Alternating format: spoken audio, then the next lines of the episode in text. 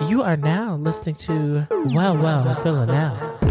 Like, oh my god, did she just murder him? Oh no, his penis. Misandry. Yes, Misandry. Oh, poor man. Ladies, serial killers are the best. Well, she's never gonna get that stain out. Nothing says it's over like running over your ex. It had to be a woman. It had to have been a woman. Are you wearing it? Wait, how big were her breasts? What's up, motherfuckers? We're coming to you live again from Ronatine with another snack bite for Killing Eve. How y'all bitches doing? Uh, hopefully, uh, better than most. I want to say that we're the only ones feeling above average. Oh, not week. just you, Eve. Eve, that's why we play the song. All this stuff about me, why won't they just let me live? This is to all the article writers who say, why is Eve so likable? Why is Eve being so horrible to her husband? It's my What's going on with her? I think Bobby talked about it years ago. But, But I don't really care.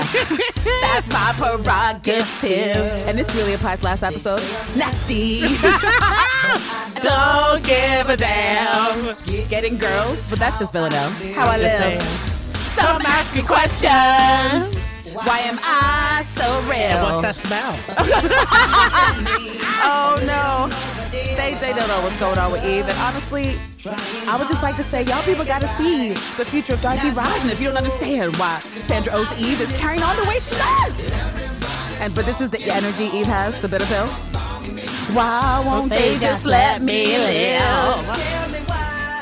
I don't need no mission, my own decisions. And she thought she was slick. I What? loved it. She thought she was slick. She's like, Oh, she "Look, really did. I, that's why I'm not home. It's the way that I want But where the birthday cake got delivered at a place you don't even work. You don't even know the books. so that means It's that somebody knew that you was there. You know if a bitch wanna sing, it's my prerogative.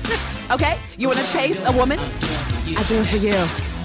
So yeah, guys, we just had to do this motherfucking intro for Eve Polastri because people week to week seem really confused and disgusted by Eve Polastri's behavior. And I feel like, are we the only two in the universe besides y'all who are like, hashtag Dark Eve Rising, hashtag Dark Eve Rising. This is what we need. We need a quote unquote unlikable Eve to go where we're trying to go, which is the murder baptism. Am I right or am I right? I Say. mean, I just love every moment she's on screen. And I don't get why people are like, up, but I don't get what she's doing. I don't get why she's feeling this way. I don't get, well, I mean, why is she why is she so cruel? why? why? Just, I mean, I feel like she's being herself. No, she is being herself. and when people point out these, or rather the non-nice stuff about Eve, I'm like, but if you if you look back, you will see that that's been Eve this entire fucking time. Mm-hmm. The only difference is is that she has less buffers. She doesn't have an Elena. She doesn't have a Kenny. She doesn't have a Bill, and now she doesn't have a Niko. And so it's getting more and more obvious that she's kind of a motherfucking derelict, that she's kind of a, a shitty person. But that doesn't mean that we still can't love the shitty person through and through because, well, that's how we're living our lives, and also Miss Andre. Miss Andre! right. She may Says- be a little chaotic, but you know what? She's She's chaotic, but she has goals. right. She has goals. She has goals, and I'm here for all those goals, including the murder baptism. So, yeah. Like most songs that come to my mind for Killing Eve, it just hit me in a blinding moment of light where I literally heard Bobby Brown, It's my prerogative, as I saw Eve eating bears, Cocoa Puffs. he was like, Bitch, what about you could ask for that? She's like, I could. I could. But that's not Miss Andre said. Whether in her boy boxer briefs Still cute. Still Right. cute in those briefs. or with all of her luggage in a country not her own for Well, some reason. Well, it could all fit into a tote. So, you know. They say life comes at you fast, but It really man, does. It really does. Man, that was fast. Uh, what we'll do is um, what we'll do, really, Terrence, really. Is that, is that what you're doing? I feel like you're trying to take us to corrections, which you mm-hmm. should, because my musings are out of control this episode. So we just need to fly through the corrections and revelations so we can get to the insanities I have That's prepared. right. Let's do these corrections. Let's do this shit. It's the correction segment. Wow, did we totally fuck that up? Did we? I mean, I hope that did. I think we did. We? Yeah. Aw. And this is why we have snack episodes. All right, so starting off on corrections on my side, I have. Oh, You're the only one with corrections. I don't have not a one this Oh, week. c- I am firmly living in musings. I mean, that doesn't mean I don't have one in life. Just means I've completely neglected to look into it, to write notes on it, to address it. This was a- sorry, guys. this was a feverish uh, undertaking. But um, the first correction, which kind of can be also a revelation correction, is just that we didn't really go over the two deleted moments that were that aired. So in the first commercial break, what we get is a flash forward in the episode. And maybe not in the timeline, depending on how you're reading the order of events. And it's Eve Polastri with her bags and a bitter pill going choices. It's all about choices, and that's all we get for All the first choices. the first uh, deleted moment. The second, though, is another Eve deleted moment. This is with her and I, her and Jamie, because I was about to call him Paul. Her and Paul, and um, it's him after he shows her to her, you know, uh, temporary room with the bunk beds, uh, and him handing her a brochure takeout menu and telling her to order for the two of them her and she's paying for it. And she does this thing where she's looking at him like and then he notices that she notices what he has on so he looks down and he's like oh you're into my uh he had like these i guess comfortable i would call them like acro yoga kind of uh trousers. Oh dear. like they were you know loose fitting i don't know genie mc hammer esque maybe not like but it, they were like you know indoor pants ultimately. And then it's like oh you like these pants or whatever. And then they cut after that as well. It was a throwaway scene. But it was a deleted moment that did happen that we didn't cover. So and other than that the other let's see oh i think that's it oh oh Oh, didn't you have? I feel like there was. You had two corrections. And in right, and the other correction would be that I was hoping in the earliest episode Wishing that and hoping, right, despite that the um, insanity. even though so many things happened in episode four, which marks the fifty percent point of the season, we are now halfway completed, and there's nothing but the training wheels are off for me for the rest of the season. They need to just be like nonstop. Well, I won't say nonstop, but to keep in line with what I was asking for in the snack episode, I was hoping that we'd have gotten a lot more of Eve and maybe Dasha in this episode four. Like I was hoping for the bowling scene in this episode. That did not happen. Um, and I also said that I kind of wanted. Actually, this is a correction to come because the way this Oh. is looking, it looks like This that I may not all get your groceries the go. ballroom When I try to tell you to stop at your five. polastri, there's you go. Now, now, never gonna stop. It may not happen. And then you out here in the correction segment every week, week to week, so now I'm putting the ballroom in episode six. for another future correction. Yes, for another Well, that is true. For that's how another you live your future life? correction. Do it. But that will wrap up. Uh, that will wrap up our corrections. Great, segment. great, good. Thanks for that. Those are just your groceries. Now let us let's move on, shall we? Right. Let's hop over. While we hopping, you hop, I twerk. I'm All a right. twerk to Revelation. She's gonna twerk. we're, we're gonna make our ways over to way Revelation. to Revelations. Killing Eve, Revelations. Yo, did that really just fucking happen? I'm dead. All right, Daddy-O, why don't you start us off here? Uh, so I'll lead with the CNN article um, that basically told us that the Killing Eve murders are inspired by real crimes. Actual crimes, hashtag misandry. So uh, let's see. Um, oh, okay. So this uh, BBC security correspondent Gordon Corera appeared on Obsessed with Killing Eve, and that's how um, got oh, it. the podcast. All Yes. right. So they collaborated with the scriptwriters to provide novel killing methods for the show, which I think was actually pretty pretty brave. I literally went away. This is the quote. I literally went away and I wrote this document called The Kill List, which is somewhere on my laptop, which is basically a load of different ways to kill people, but just slightly crazy, quirky ways. Uh, according to Corera, the ideas he carefully curated range from things that happened 50 years ago to stories he heard about in the news. It's a great read, this article. I just wanted to make sure that I highlight. Oh, here we are. When he was asked about his favorite murder on the show, Corera spoke about season one's assassination of the fragrance mogul, uh, mogul uh, Carol. Mogul. Yes, fragrance mogul. Sorry, that sounds like something that belongs in the Harry Potter Deman. universe. Yes. No girls. No moguls allowed. Carla DeMann, who was killed by Villanelle using a poisonous homemade perfume. Uh, that had come from a real one, an assassination in an airport in Asia. Wow, they was out here. They was out here.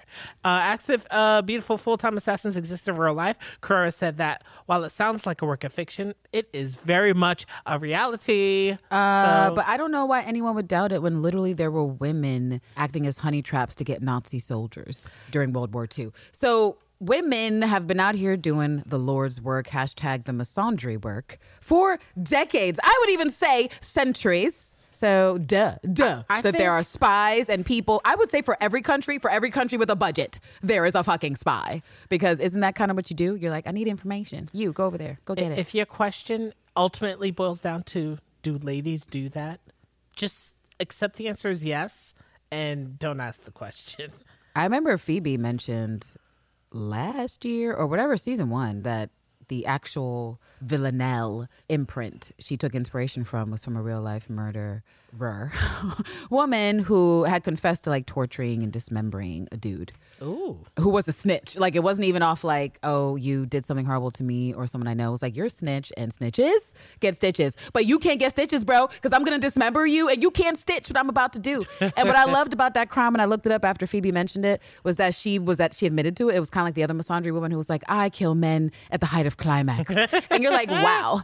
That she was fine with it. She was cool with it. She admitted to it. And when she reminisced, she was like, actually, bitch, if I could torture him for a week instead of three days, that's what I would prefer to have done. I believe her name was Angela Simpson, if you guys are curious about it. But she's a murderer who is in jail somewhere in some state because she totally was convicted for killing a man. And again, I. I know that there are real things in life that require ethical considerations and quandaries. I just have to tell you, with how dark and dire the world is, one thing Candace will never do is waste my spoons, my emotional spoons, on misandry crimes. Don't have the time. Sorry to that man, whoever that man is. Right. Whoever. Right. All right, well, I'll hit you guys with one of my quick, short revelations. And um, it really is that Niko must have never checked his text from Eve, period, despite her desperate attempts to get a response because if he had, he'd have seen Dasha's bullshit. Because from what we see from Dasha, she never deletes from the thread that she sent the text. So that's some kind of confidence to know that Eve is going to be ignored, that you just leave the actual text you sent in the outbox that Niko could have seen and been like, hey, what's this?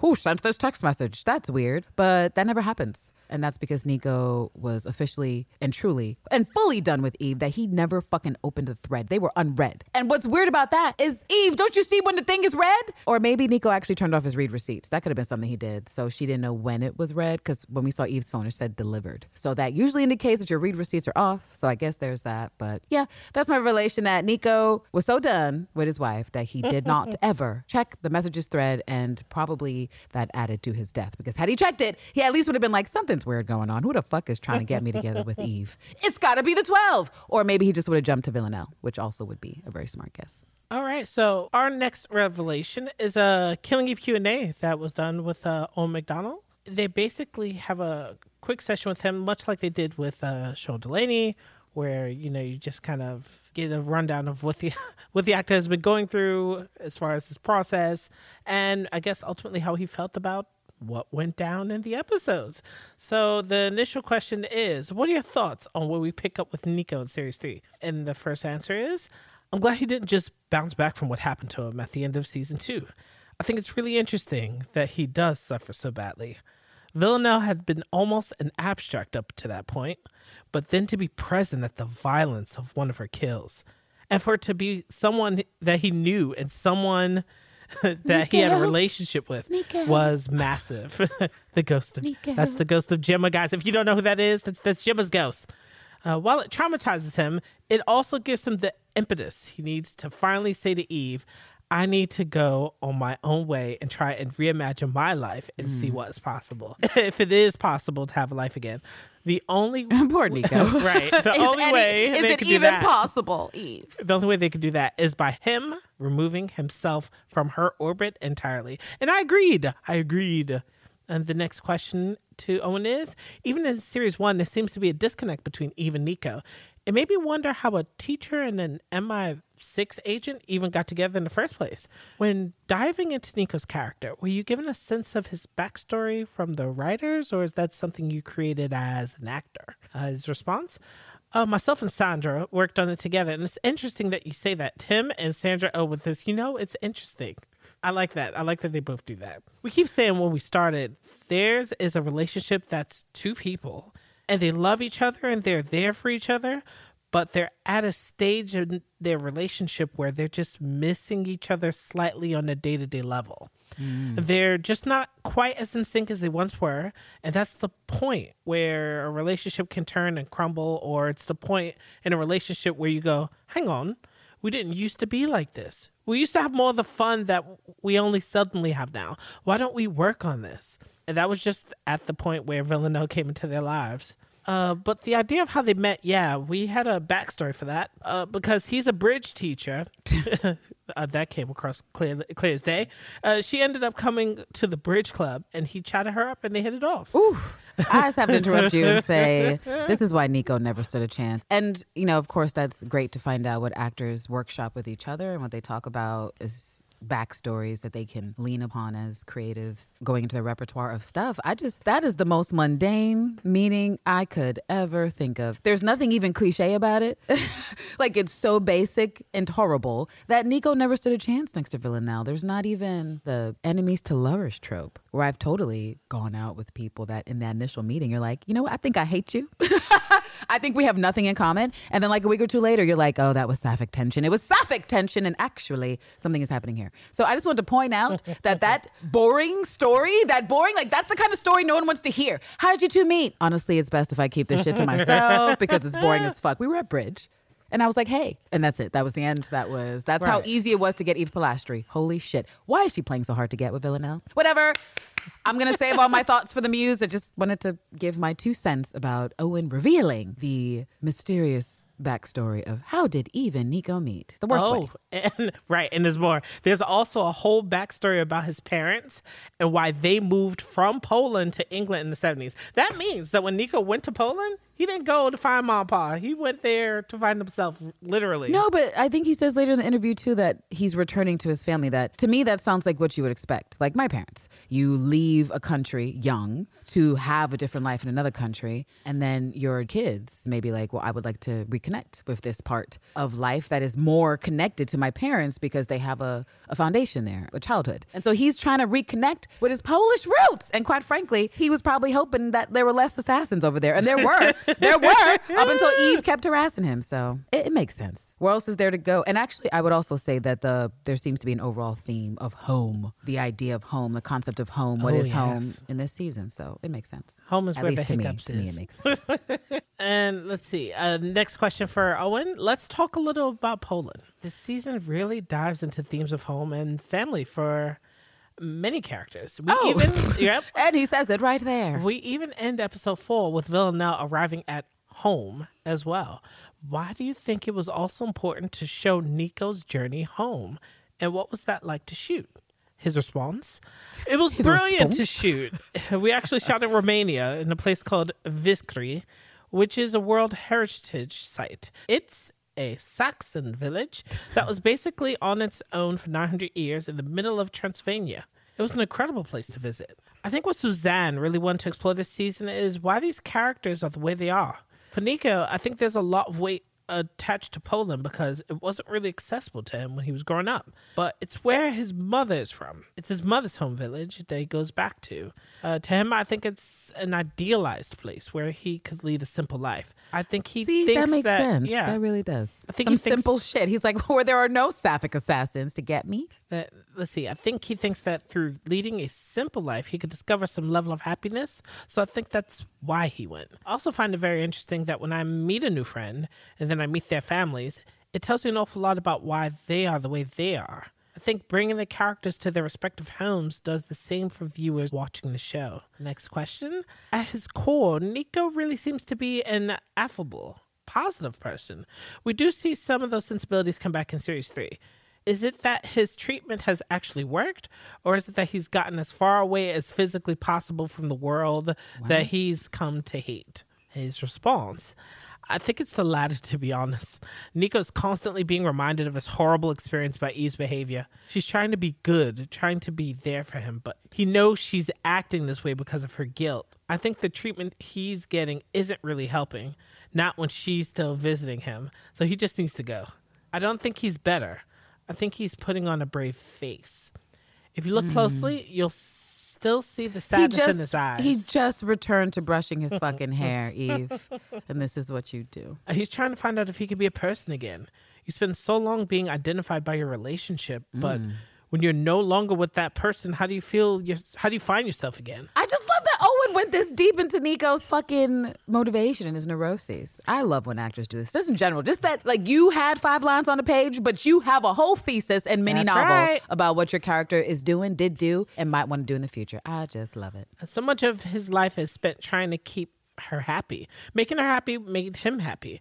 And when you take that away, what are you left with? Uh, next question How does it feel to be one of the only characters to have stood up to Villanelle and lived to tell the tale? He's pretty blunt with her about his feelings toward her in series two, and he walks out of the situation. well, uh, his response Yeah, he does. I think he's fully cognizant of the fact that he only gets out of it because, as he as she says, if I hurt you, Eve would never forgive me. I don't think it's something he's proud of. I don't think he says, "Well, she didn't kill me."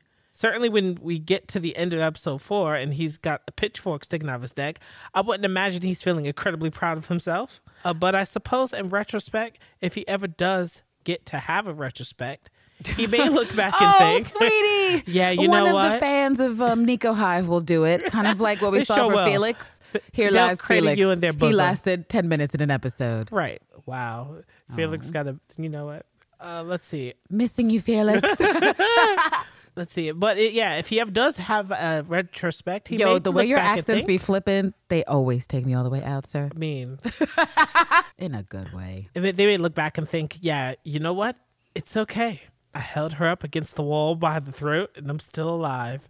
You would only ever allow yourself to have that thought if you knew she was definitely dead. Uh, next question is What did you think when you first read that brutal scene at the end of episode four? His response First thought, is that it?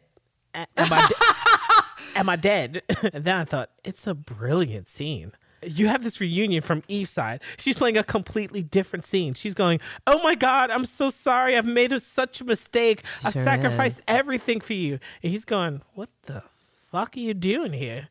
Uh, before they have a chance to clarify the mistake that has been made, bam, it's a pitchfork in the neck. Uh, there are so many different ways it could it could go, but it definitely goes in a direction that neither of them would have Yeah. suspected. Definitely a direction, a Dasha direction definitely a Dasha. that Dasha only the audience expected.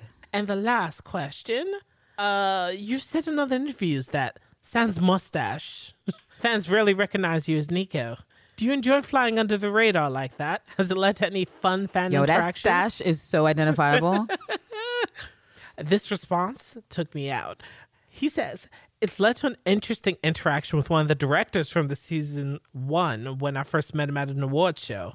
I said, Hey, Jon, good to see you. And he went, Hi, I'm Jon East. Lovely to meet you. And I was like, Wow. I play His Niko. own employer was like, you "Who are you? directed you?" me in three episodes. Actually, that's great for him that his stash changes his face that much. Wow. He was like, Oh my God, really? But actually, it makes sense because facial hair is man makeup. So Uh, yes, you do change. I mean, look at Drake Yeah. without a beard. Mm. Anyway, Lord. He says, so yes, without the mustache, I do get away with a lot. When the show was first airing over here, I would go to the tape I would go to the tube and listen to people discussing the show. A hmm. lot of people were talking about it, and I would listen with complete anim- anonymity, which was really nice. You have to resist the temptation to chip in because if people don't recognize you, you're you're just some crazy man coming up during the conversation, which doesn't stand That's well in central London. well, I don't know if it stands well anywhere. Owen, If you guys are looking to ask more questions to Owen McDonald, he is having an Ask Me Anything uh, on Reddit, which will take place on next, I believe next Sunday, but let me get the date for sure. Here we are. Ask Me Anything with Owen McDonald will appear May 19th.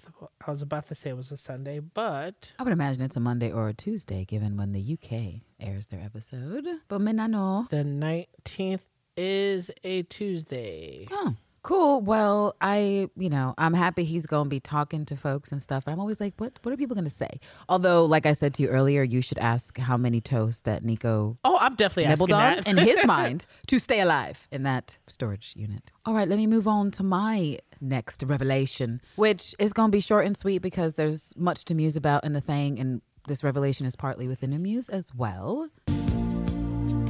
Okay, um, so well, yeah, maybe this already this song gives away what the revelation is about, like the tune, if you know what it is. But yeah, so this is a quick revelation, really, because we're gonna be musing about this lady a little bit later. But we weren't sure, um, you know, what the, the character's name was of the lady in red, played by French actress Camille Cottin. But we have recently learned that her name is Helene. Yes. Helene, who steps on your neck with her red pumps, and you're like, yes, Helene, do it again. Do it I'm sorry. I'm sorry. I get out of control when I think about the lady in red and something's wrong with me. I need to get some control in my life, but as I indicated in the last episode, you guys, I don't have any. Uh, she appeared on screen. She served what she served, which was. BDE and misandry, and I'm lost. I'm singing like this dude. Lady in red is dancing with me, cheek to cheek. like, oh my God, that's. I know I'm ridiculous, you guys. And look at these, look at the images flashing in this horrible That's right. PowerPoint presentation. I mean, it is a bad presentation. it's. It's just like women with Getty images with, with, with ribbon, and you're like, Right. whoa. And it's weirdly giving like The Killing Eve vibes a little bit. Right. But don't say title card. We had a title Oh, card one time, was- uh, and it was a blood drip. This is the teasers. Yeah, we didn't get no ti- title cards. So, guys, Lady in Red, may you live on to season four. Yo, I can't deal with these images. I gotta stop this fucking shit. But yeah, guys, that is the revelation that Camille Cottin is playing the lady in red, aka Helene, badass bitch of the 12. And until they tell me otherwise, leader, leader of the 12, at least leader of a division of the 12, of the European division, of the Get the Murderous Women on the Same Page division, whatever. But she is definitely a fucking leader. Oh, and this last bit of revelation for Camille Cottin is that I believe I mentioned it earlier, is that she is currently in another role and very well known in France, where she is, I believe, playing some kind of agent, but she is playing a fucking lesbian on this TV show on air, I believe, in France right now. If not, I know someone said it was on Netflix. 10%, it looks like, or Call My Agent, I believe is the English title. But yeah, if you're wondering, will I be checking out Camille as Sappho moves through her in this French role? Yes. yes, I would will. be right. All right. It looks like there's another revelation here. All of Eve's confessions were about Villanelle. They were. It's not a oh. revelation to me, but to someone who maybe hadn't thought about it. But I, I feel like with what our core listener base is, that they definitely noticed it. I'm but hoping that's so, too. absolutely true. Whether it was someone, whether it was a psychopath, it was always Villanelle. Every confession situationally is about Villanelle, even if it doesn't directly say, "Oh, this assassin." What was the list of things she confessed? Her first reveal is I was unfaithful to my husband. I put him in so much danger that he ended up in a psych ward due to his PTSD. Right, that was indeed her first confession. Her second confession was I left the man to die so I could save a psychopath. Are you sure it wasn't I stabbed someone? I stabbed someone should have been the second one. Yo, you're- Her second one was I stabbed someone. And then her third you stabbed your girlfriend, girl. is I left a man to die so I could save a psychopath. Yeah, all three about your girl. Oh, Eve. Is there anything else you want to add about this particular revelation? Uh, I mean, I'm happy that it is a revelation in case it needed the additional clarity for those who weren't clued in when it happened.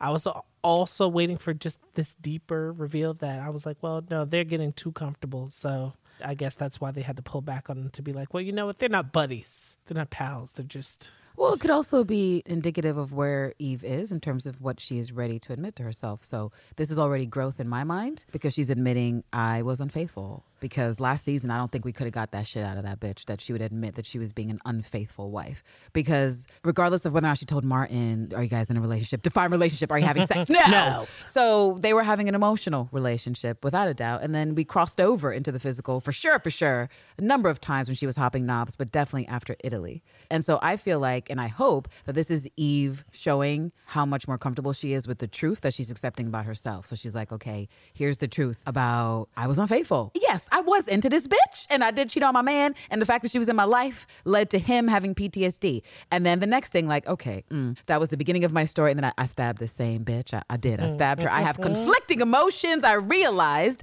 And that's a fucking problem. And then, of course, what happened at the end of series two, where she's like, I left someone to die. I made that choice, which is interesting that the phrase choices, it's all about choices, Eve appears here because she is very specific about the choices she made. And we knew she stood there, she looked at Hugo, and she had a choice. Do I save Villanelle or do I save my coworker? And they say Hugo lived, but that was a choice. She was like, I can ensure you live or my girl lives, and I choose my girl, who is a psychopath, according to everyone else.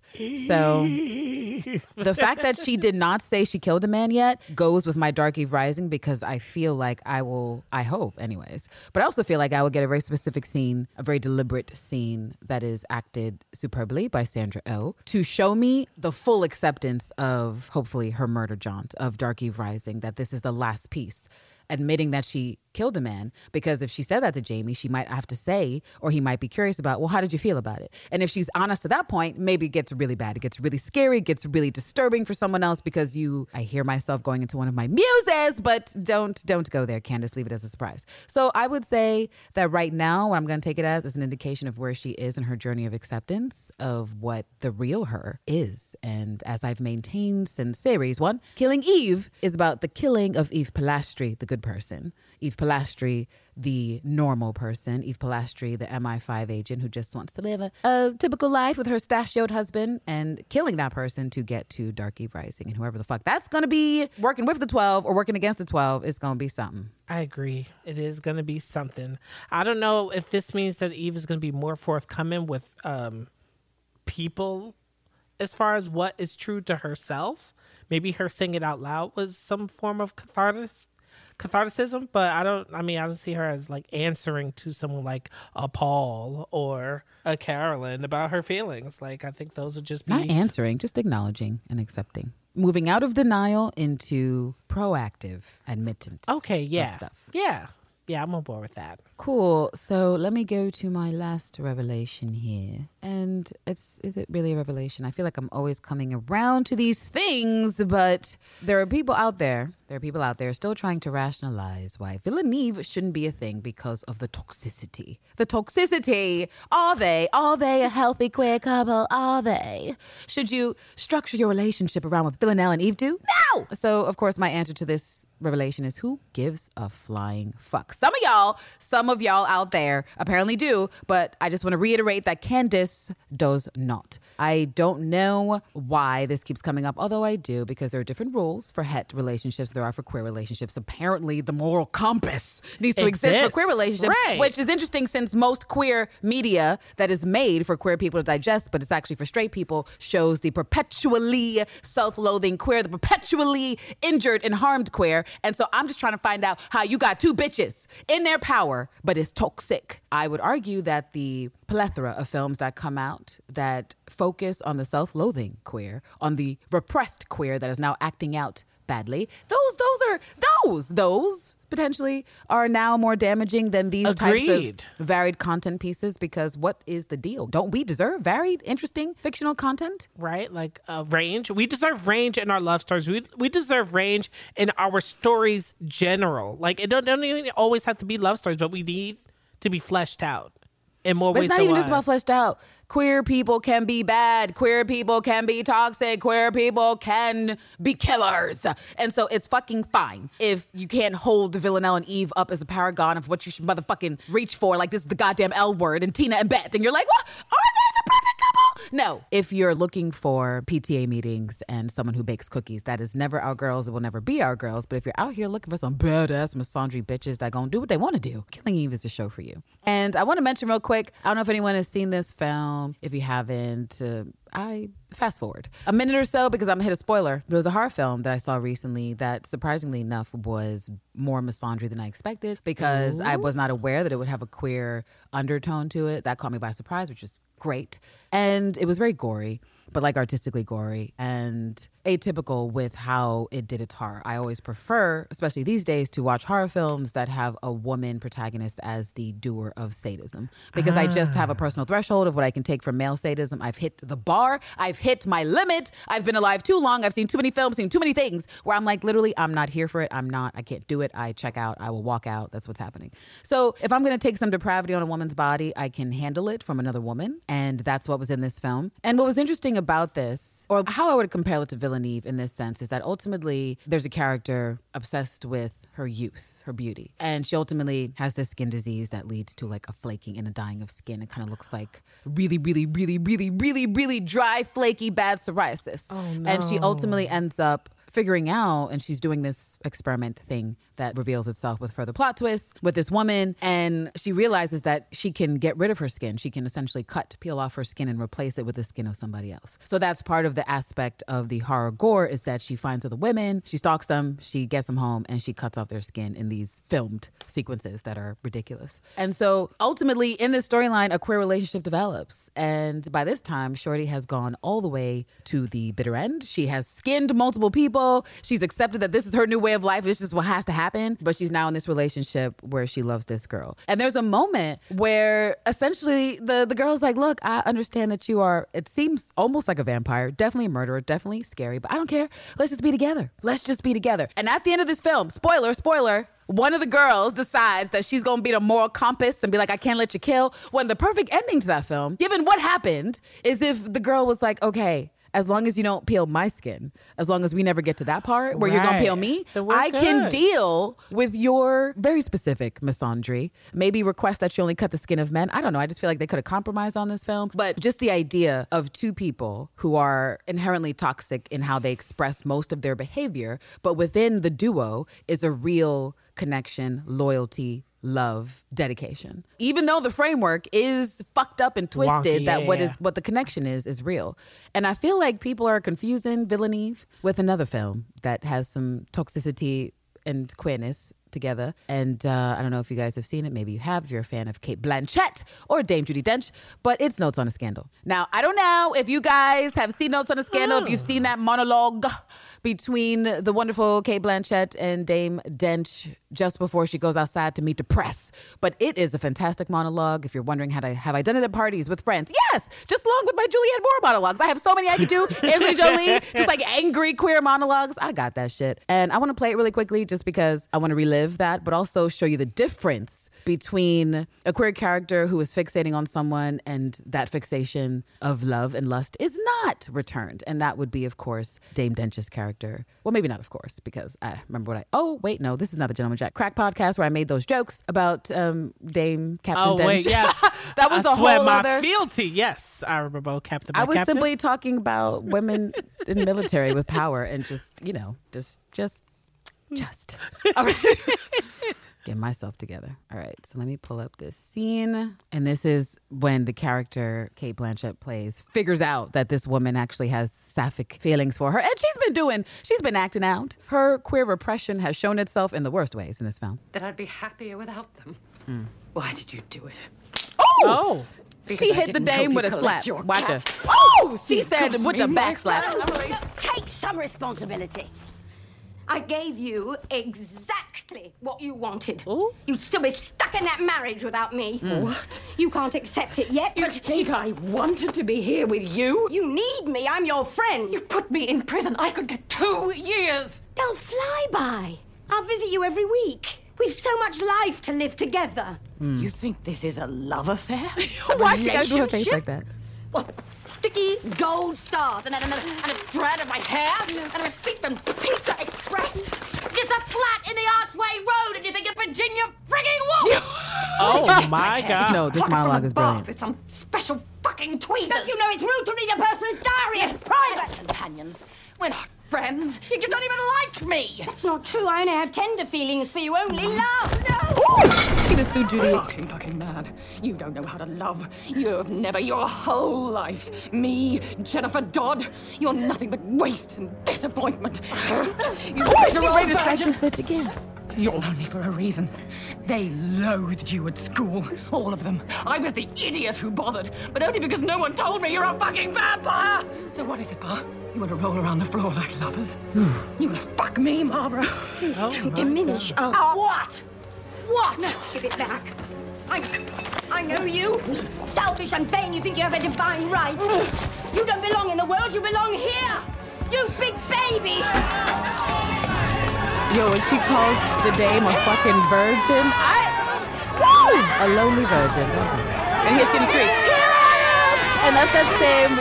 Um, what do you call it? Julianne Moore when she's at the pharmacy and Magnolia. She's like, "You to call me lady? You can't call me lady." I there's something about unhinged woman, just because society always demands that women are so in place, put together with their hair and their attitudes and whatever that I just love when thespians stick their foot in it like the Dame and Cate Blanchett did in this scene because it was outrageous. And so I just I love this monologue, but this is the opposite of Villaneve, which is maybe what some people see that Villanelle is Dame Dench, that she is creepy and doing things that are not wanted and completely misreading cues. But that's not what's happening. It's literally the opposite of that. And with everything that we've gotten on Killing Eve to confirm the mutual attraction, not to mention our kiss. Um that we got two weeks ago, I just think it's interesting that people are confused about why an Eve Polastri would want a Villanelle. And I would also argue that a lot of heads that would just describe themselves as heads would become heteroflexible. If a They person sure like. Villanelle that looked like a Villanelle came up to them and had some level of confidence to be like, yo, are we doing this? So, yeah, that's my revelation that people are still trying to rationalize this as if it's a fucking real relationship that perhaps should be held to some sort of moral standard of, hey, are you being abused? Hey, is this healthy for you? But this is a fictional reality in which these women in their toxicity, in my opinion, are equally, equally matched. I just wish I lived in the world where the others seem to live, where they're like, you know what? There's a plethora of gay love stories, and I need at least one of them to be pure as the driven snow. And this does not satisfy my peers' driven snow quota. So, and I'm already over inundated with um toxic hetero and homo so- stories. Well, So- I think it depends on the perspective because I just think if you're queer and you have that perspective, you need to slow down and get off the moral soapbox a little bit. If you're het, that's something else entirely. And, you know, I've analyzed many times with friends discussing things about films is that I don't know if the het audience at large has realized their obsession, their preoccupation, and some would say obsession with showing sad queer stories that perhaps the majority het audience is more comfortable with unhappy queers. Because if you're being rejected, if you're repressed, if you're not getting what you want, if you fucking die, that plays into what probably a lot of het people think about being queer, that it is somehow a less than experience. So if you have a narrative that plays into the less than, it works. If you have a narrative that plays into the fun, the things that, you know, queer people within the genre, the genre, the acronym would say, oh, we have the most fun. And uh, perhaps that's biased, but it's still what we think. but it's not represented on screen. We have the Hilary Swank films. We have, you know, the Boys Don't Cry. We have the motherfucking, what was that one with Matthew McConaughey? He won an Oscar for it. The oh, Dallas yes, Buyers Club. Buyers Club, We yeah. get Brokeback Mountain. Well, I mean, I felt like you're you're hitting you're hitting all the hits. Or even Moonlight, where Moonlight has some uplifting stuff, but a lot of it's very tragic. And so I just think a lot of these films play into what people expect. To be queer is it's hard. It's hard. There's a lot of stuff. There's a lot of strife. Your parents are gonna kick you out. People gonna hate you. People gonna try to change you. And so we gotta make this whole film about you getting to a place of loving yourself as an individual and then being rejected later on or killed by this. And so that's that's actually where I'm at with this is that I don't know that people ultimately understand how it works. Even when we see commentary that says, "How could Eve do this? Or why would Eve want to kiss Philip now?" And I'm like, "But have you seen her face? And did you hear what she said? Like, is it?"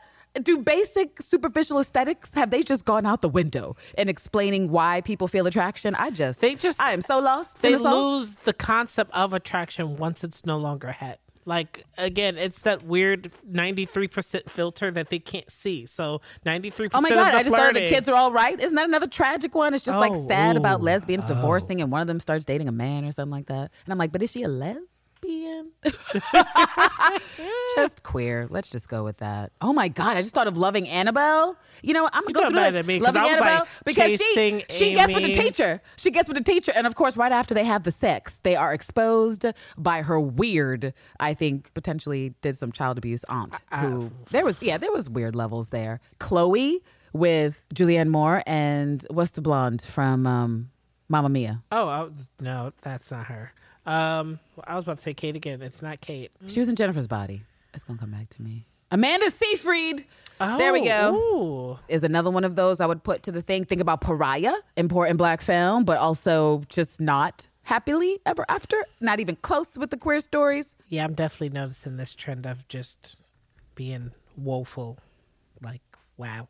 It's just a fucking lot. So I just, I will always have these things. And I really feel like these things should be discussed because I, a lot of people do things because of their subconscious mind, their subconscious thoughts, because they've never challenged or questioned why they think something. And so I would just encourage the hets that are out there that wish to make queer content or involve queer people, just maybe sit down and ask yourself why you wanted to tell that particular story. What about it compelled you to need to tell the story? What about it interested you? What about it connected to your emotional reality that you said, okay, I got to make this? Consider why you maybe chose that story. Just because I, you know, I feel like the Gabies especially are ready for some new shit that isn't just freeform. And yay, yay, yay. So happy freeform exists for the Gabies doing the Lord's work. But God, Um, I don't know. Maybe consider an intimacy coordinator. but intimacy coordinators can't change your script. That so is- intimacy Woof. coordinators show you how to fuck. So you don't look like a dick and trying to say I'm having lesbian sex. And actually, this takes me back to one of my favorite random scenes in the L Word. Even though in this season a lot of people hated Jenny, and I mean I didn't. I thought she was funny, but she was. She had gotten to the point in her storyline where she was directing her film that she wrote, which was basically ghosting her actual life and everyone in it. And she's doing her auditions with presumably head actors, and then you know they got to kiss and do stuff. And she's like, "What is that?" like.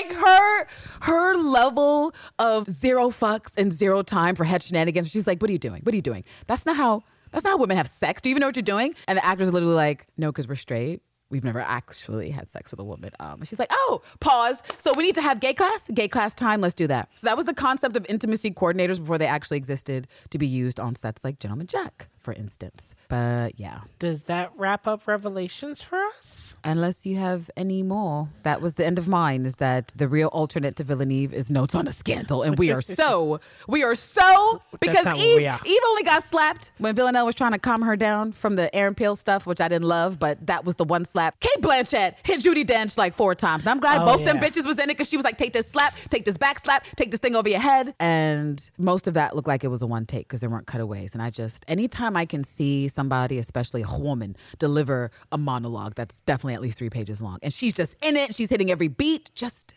give her all the stuff, all the stuff. But yes, that is the end of my revelations for this week. Well, y'all know what that means. That means that we are now in the musings.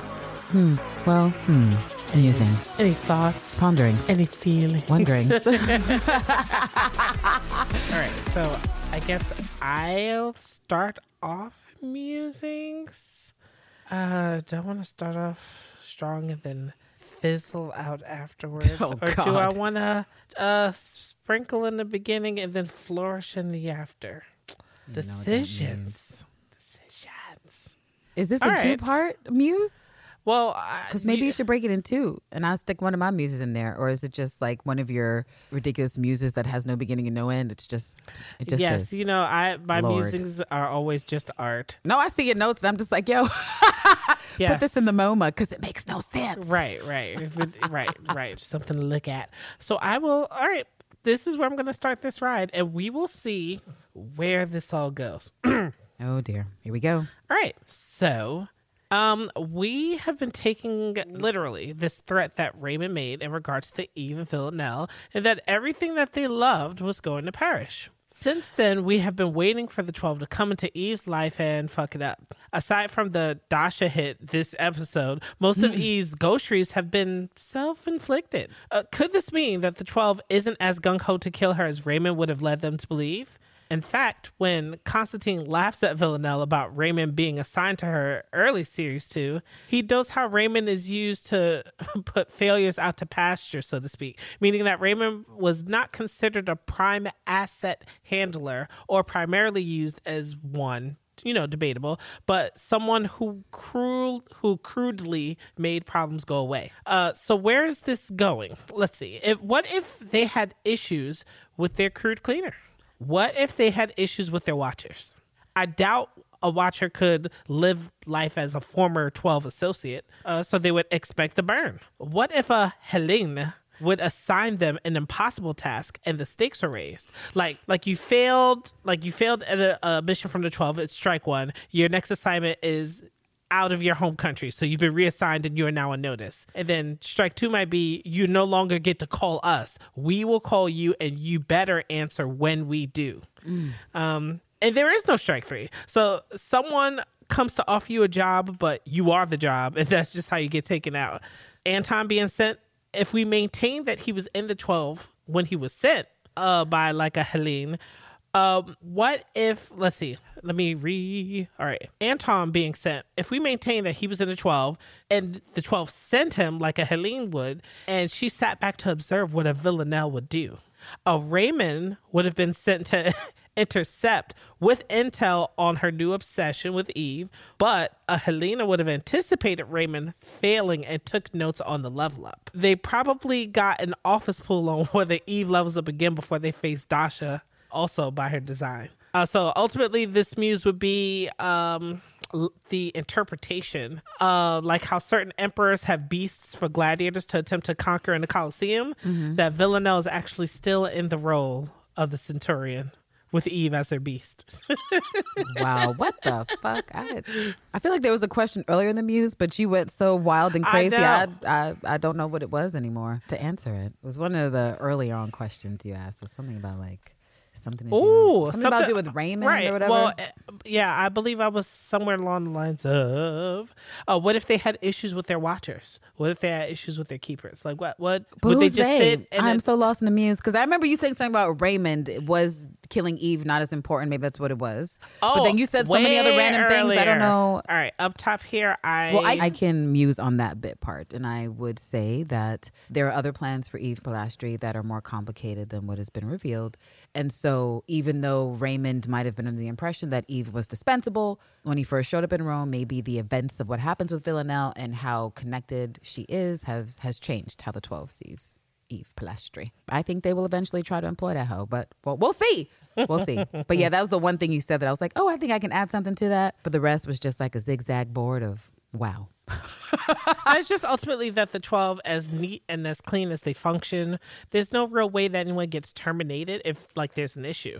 Like someone would just be sent to kill whoever needs to die. But depending on how far up they are maybe they would know that a certain method of death is coming. So maybe they have to change up how then that death is issued by then giving them the Sisyphean task or whatever it is. Your next assignment is out of your home country. Like you you did something that was disappointing you now can't go back home because you're now on assignment away away somewhere far.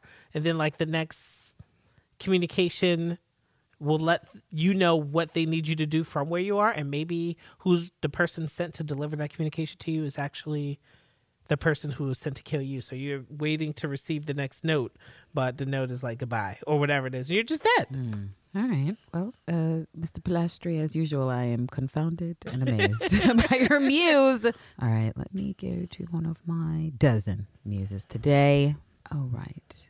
Oh, uh, okay. So this actually ties into a few listener questions, and I think I mostly have them in Feral Fandom Fridays after these initial musings or Gayo Cadeo. But it has to do with Villanelle listening to music now, and people wondering what does this mean? What might this mean about how she's evolving as a person, as a character, and her connection to Eve. And people generally asking Candace, "Have you noticed this, Candace?" What did you think of it? What do you think it means? So, yes, I have noticed it. I think I've mostly made statements joking about Villanelle's hips not having the rhythm and they were lying, and then the hips not lying after she found out Eve was alive. And we actually see her do a ditty, a dance, making the cake, which she was completely incapable of doing at her own wedding, at her own wedding, while poor Maria struggled to get something going. So, of course, the first knowledge we ever get of Villanelle and her relationship to music is in series one when oh, Sebastian, asks Sebastian. Villanelle what kind of music she likes, and she tells him national anthems. And he's like, You're weird, but you're so cute that I, okay, I'm gonna go with it. Speaking of cute, you see those yams? Well, she was looking at that woman's face, not her yams. But yes, she did I spy a curly haired bitch and turn her head. And he was like, Oh, do you know her? She was like, No, no, I'm just queer. That's all this is. And then, of course, in series two, in episode three, I want to say when Eve and Villanelle share the door O's that after after the door O and Konstantin successfully is able to whisk Villanelle away into the car, she is singing Roxette's song, Listen to Your Heart all loud and annoying to Konstantin, who quickly bursts her gay bubble, and then she's salty and wants to turn it off. And he's like, "Oh no, no, no, no, no! I, li- I like this song. I want to keep it on." Turn the shit off. and, and then we get to episode four of series three when she is baking her cake. Listening to unknown and uncredited song by Killing Eve, and I just wish you guys would do something about that. I wish you would make it easier for us to find the musical sources you put in your episode. But at this point, we literally have Villanelle with headphones. We've never seen this bitch with a piece of headphone. According to what they've shown us, she has not cared about having a pair of Beats by Dre this entire time. But suddenly, Eve is back in her life as post being in love, and she is actually listening to music while making a cake. And then, of course, when we see her in the final scene of episode four, she's arriving back into Mother Russia with some headphones as well. So it seems to me that Villanelle is now using music the way most people use music, which is to express yourself or get out some sort of feeling, revel in some sort of feeling, drown in a feeling that the music helps you establish. And I think that this is indicative of her character evolving. I think that this is indicative of her feeling. And I believe I said in the last snack or recap that I would compare Villanelle prior to Eve as being lonely, but she perceived it as boredom. And when you don't have something to compare something to, then it can just be boredom. But now that Eve has been something in her life and has shown her this void that she couldn't quite name or pin down or understand, she is looking for ways to experience and deal with her feelings. And one of the easiest ways to deal with our feels is fucking music. There's a song out there to oh, help us yeah. feel anything and everything. And so to me, this is just something positive about Villanelle. This is something that is excellent about how they're choosing to evolve her. As we've talked extensively in series two in the postseason snacks, that whether or not someone's on the psychopathic or sociopathic spectrum does not mean they're without feeling, that they're without capability to feel love or dedication or monogamy, all these things. They're capable of stuff. It's just probably just like, you know, really, really, really, really, really tiny percentage, like 0.0006% that Villanelle will do this with somebody, but Eve is that percentage, you guys. And so, yes, to answer that query and to be on the muse is that I, I do feel like this is representative of her evolution of her connection to Eve and how she is beginning to understand it. And hopefully hopefully giving into those parts that would make her ultimately more vulnerable person in an effort to win Eve over in terms of trusting her because I still think that is the major obstacle for them is that when Eve went with her to the ruins after the Raymond situation that she had implicit trust in Villanelle. She was like we were on the same page. We were doing the same things. And the gun just completely fucked her up. And what Villanelle needs to did. do and I will also talk about this in another musing, but what she needs to do is convince Eve properly, properly without her bullshit, without her sarcasm, that she is about about it and for real. But yeah, that is that is ultimately the end of my muse there is that yes, I do believe that it's indicative of Villanelle's growth as a person, her growth emotionally, and deliberate by the writers. Until of course they tell us, no, Candace, clownery, clown makeup. I think it's a deliberate choice by the I like it, but creatives. I like it. Period. I like it. We'll see if music becomes more integral, especially episode five, which looks like it's gonna be a whole lot of things. I would also like to bring up the one time music was also um, around Villanelle, uh, selected by Villanelle.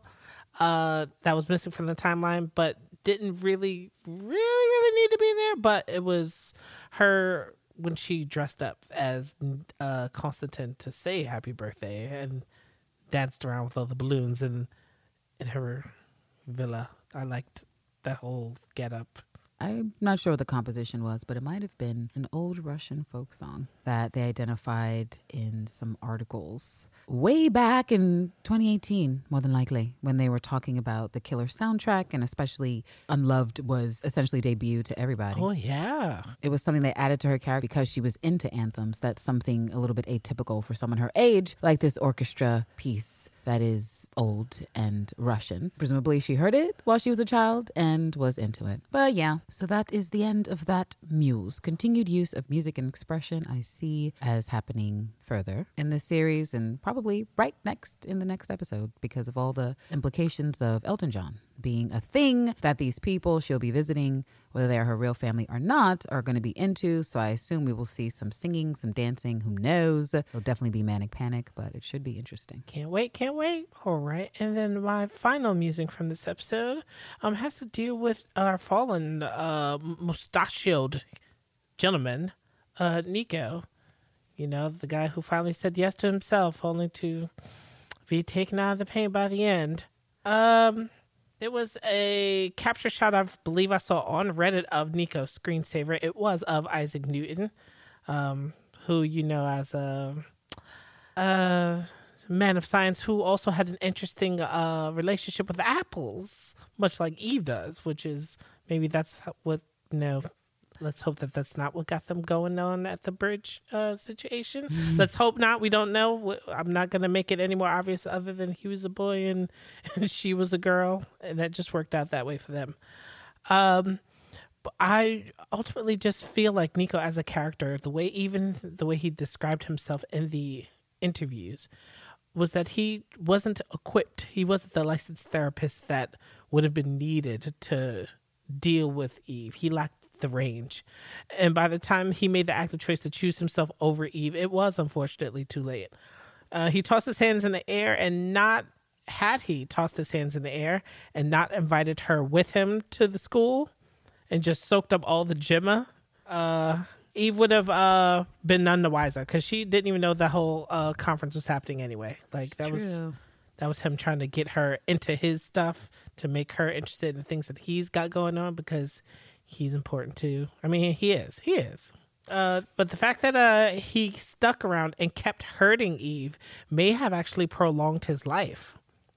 You know, had he made a clean break in series two and just was like, fuck this apology omelet, I moved on, um, we could have spared so much. Uh, we would have been spared Eve, Eve on her knees.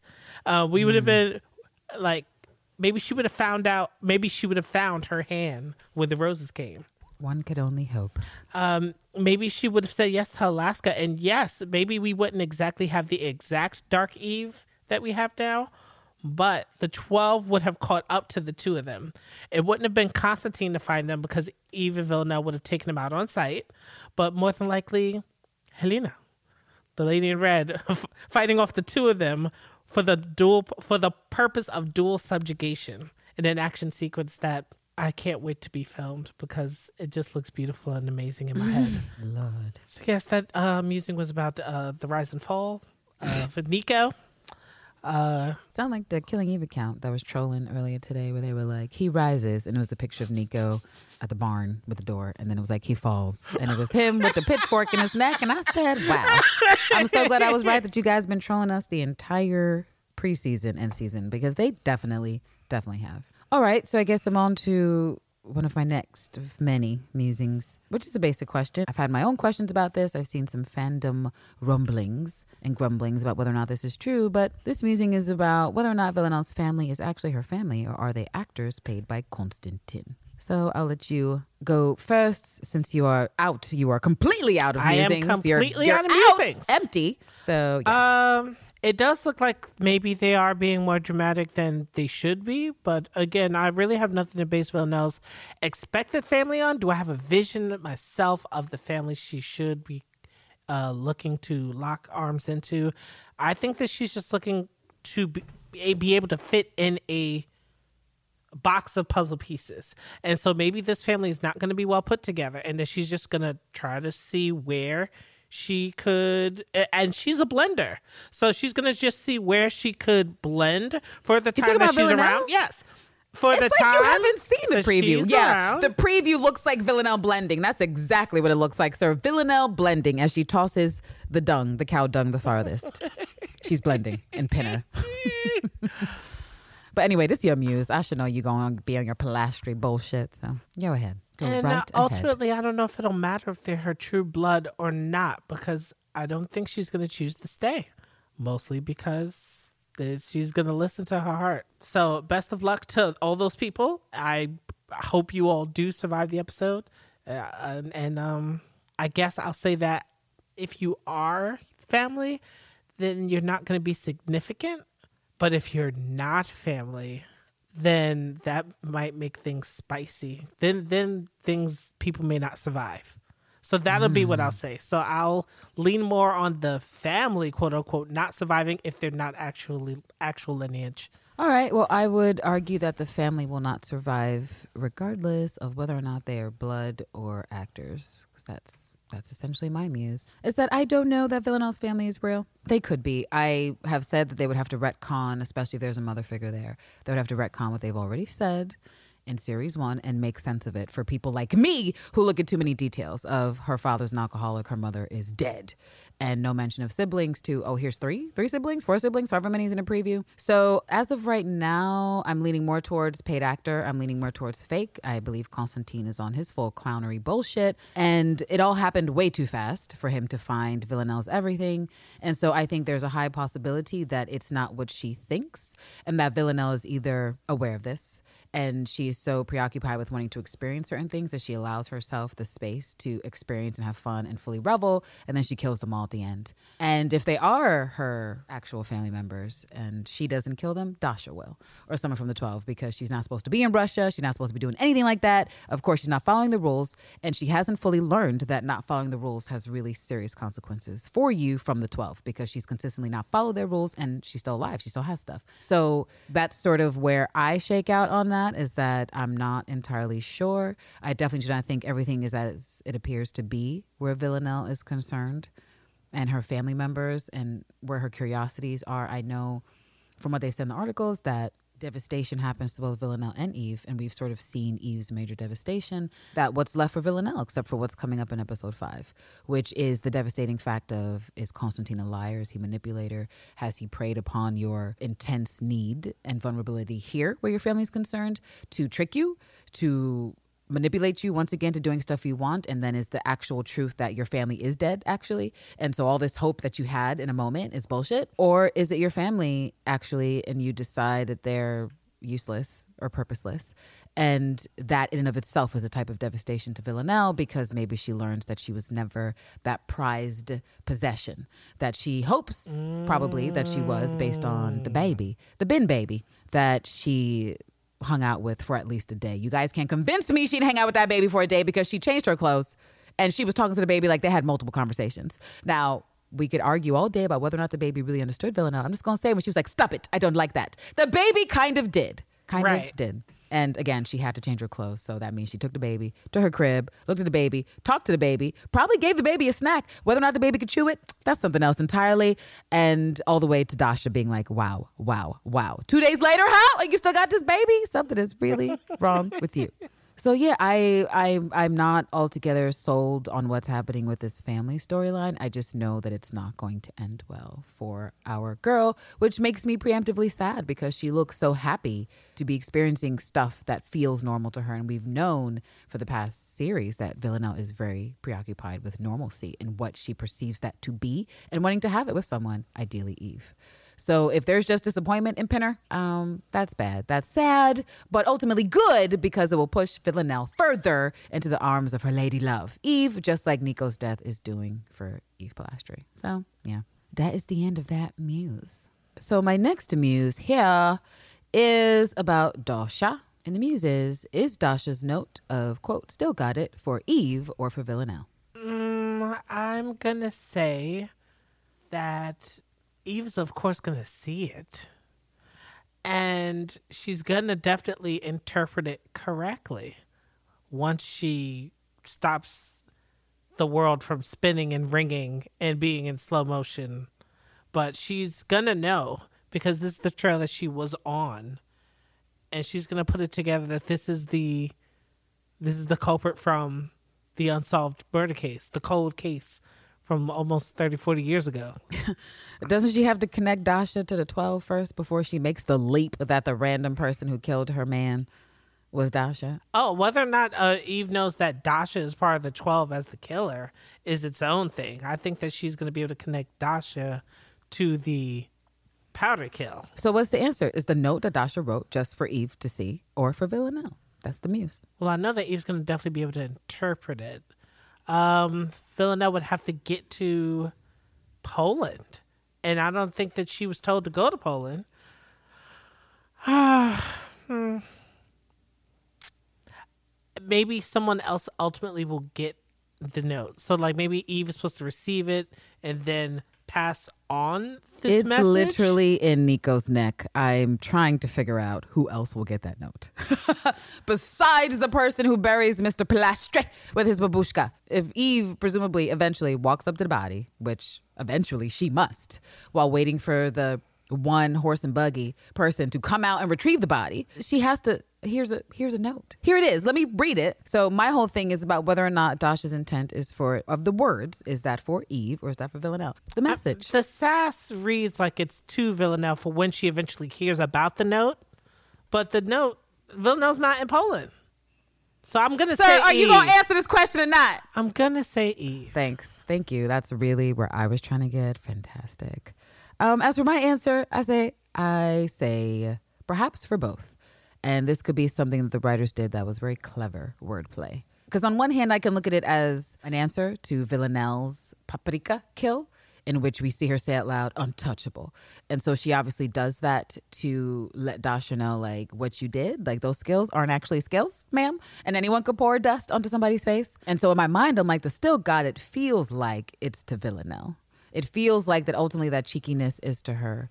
And it could be to Eve. And certainly it seems like the audience is meant to maybe read it that way, at least until we get answers. But when I thought about it, I was like, but still got what? She never lost anything. And so if Villanelle was trying to imply to Eve, still got it, still what? Still got the murder? The murder ability? Of course. Eve was never unsure of her losing it, especially with the Paprika murder, that to me it becomes less likely that this is what's happening. And I'm curious about what they might reveal about Dasha and what her ultimate goals are because Lady in Red told her to handle it, but not to kill Polastri, presumably Eve, and she kills Niko. But with leaving such a cheeky note, or note at all, why bother? Unless maybe she has her own chaotic energy. Well, she definitely has her own chaotic energy going on, but we just don't know how it's going to play out with how she wants to provoke Villanelle. Villanelle doesn't have to go to Poland, in my mind, to find out Niko's dead. There's news stories, literally, the news.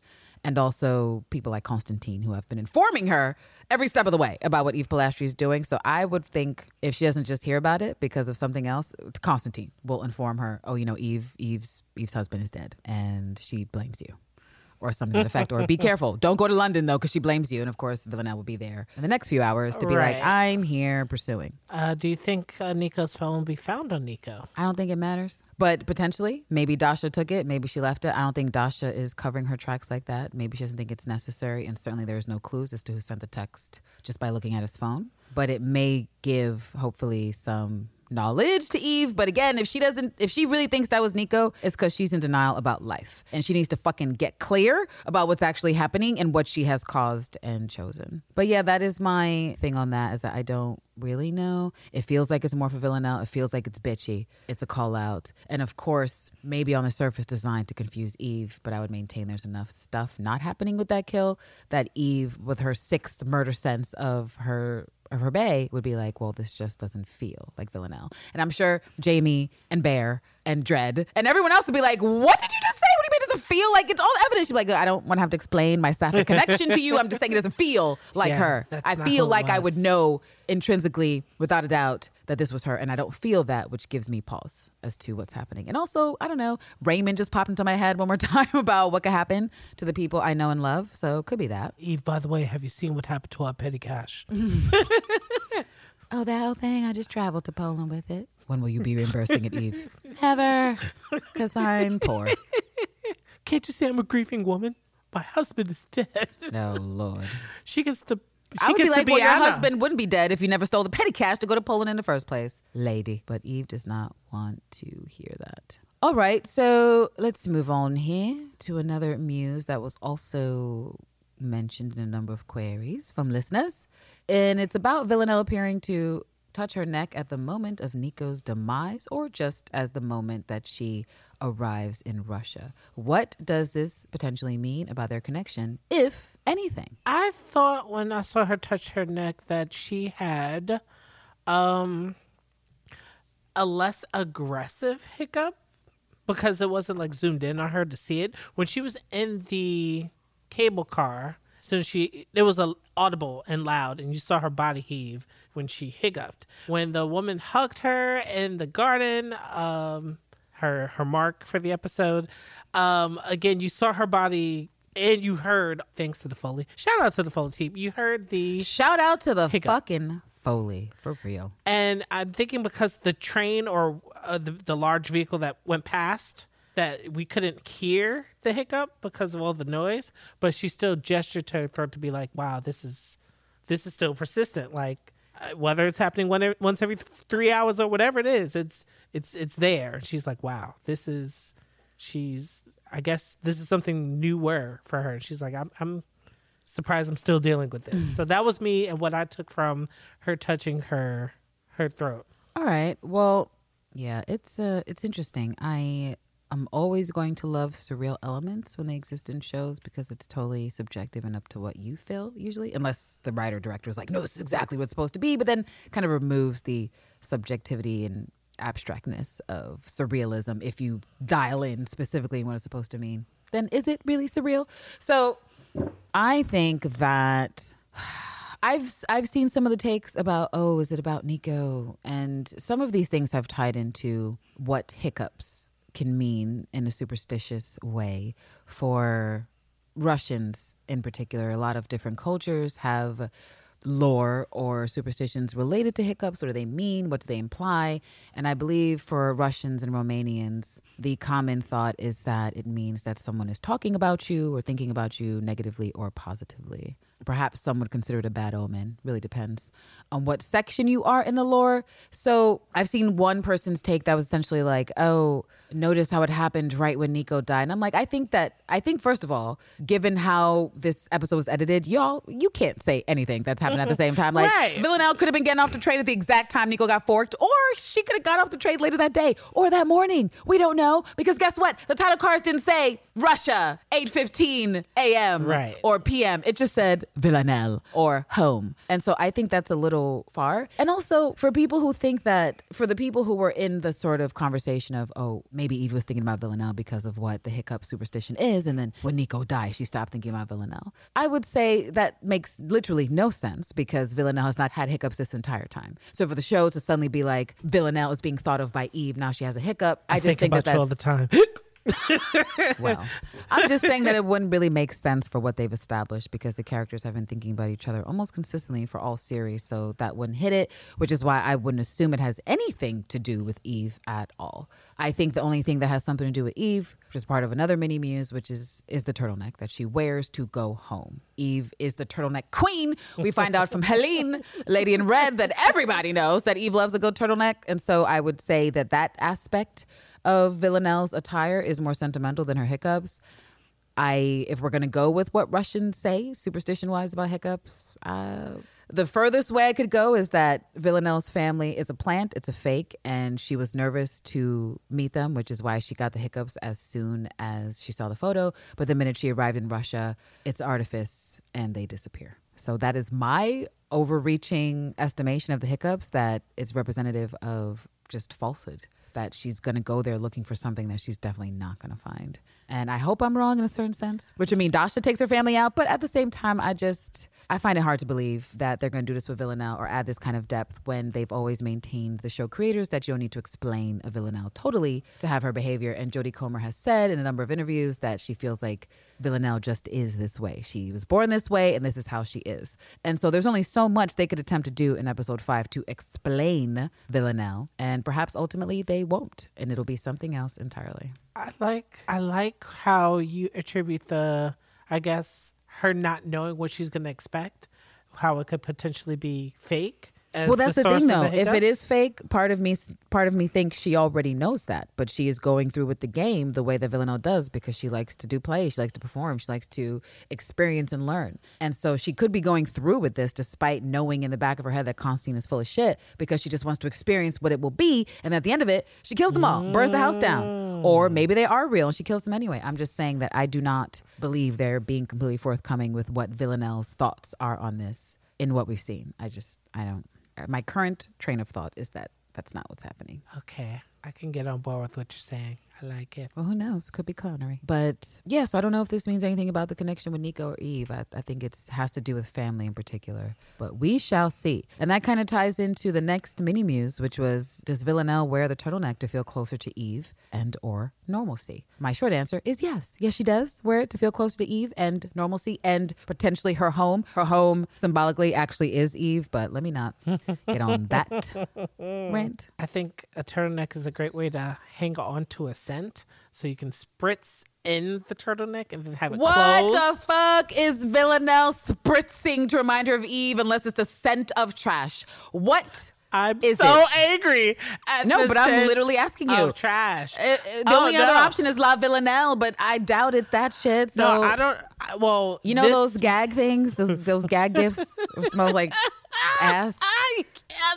Yes, And I don't think It's Villanelle's like, wearing Ooh, a fart She's not vapor. wearing a I know what you're talking gift. about. I know. I remember these the little See? stick bombs. What's going on? Exactly. So this muse was asking if Villanelle was wearing the turtleneck so that she can To be, feel closer to Eve feel closer and to or Eve. normalcy, what And- that is.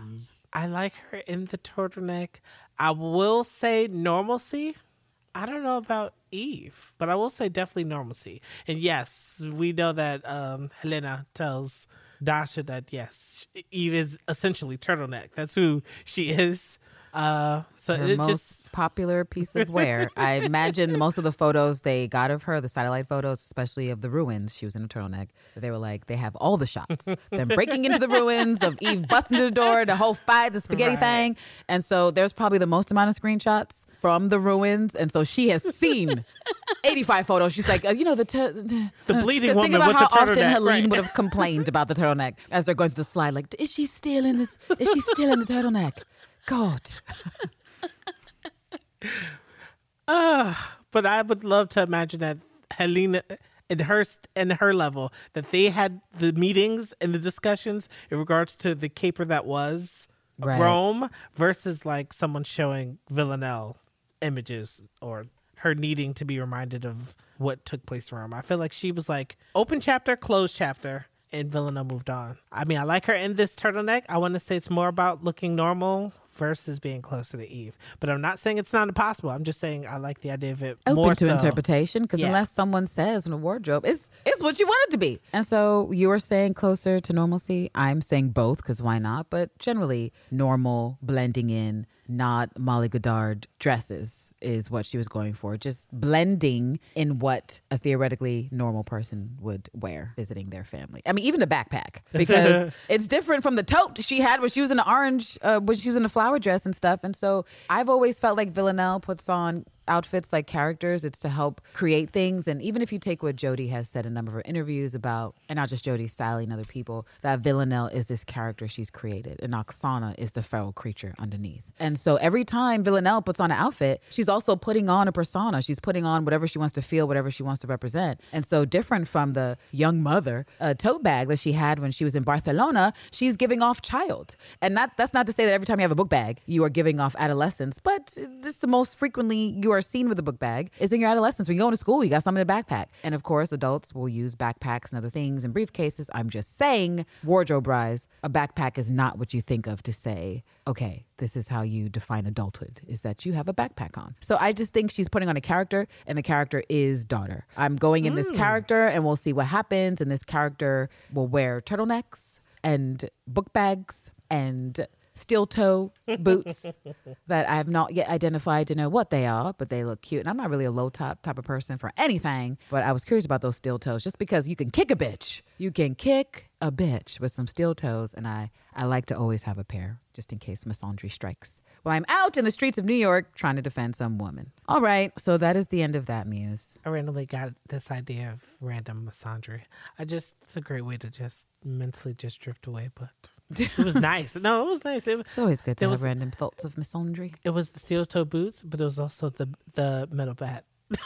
Oh dear. So my Harlequin mm-hmm, misandry. Mm-hmm. Indeed. Okay, so this next muse involves Jamie. Jamie tells Eve that it's all about choices. And it seems that she chooses to go to Niko because she's trying to choose what she perceives to be the good thing or the right thing. Um, but the very act of the decision, which is inherently a selfish one, in my opinion, decides his fate. Theoretically, had she done the non selfish thing and left him alone, he'd be alive.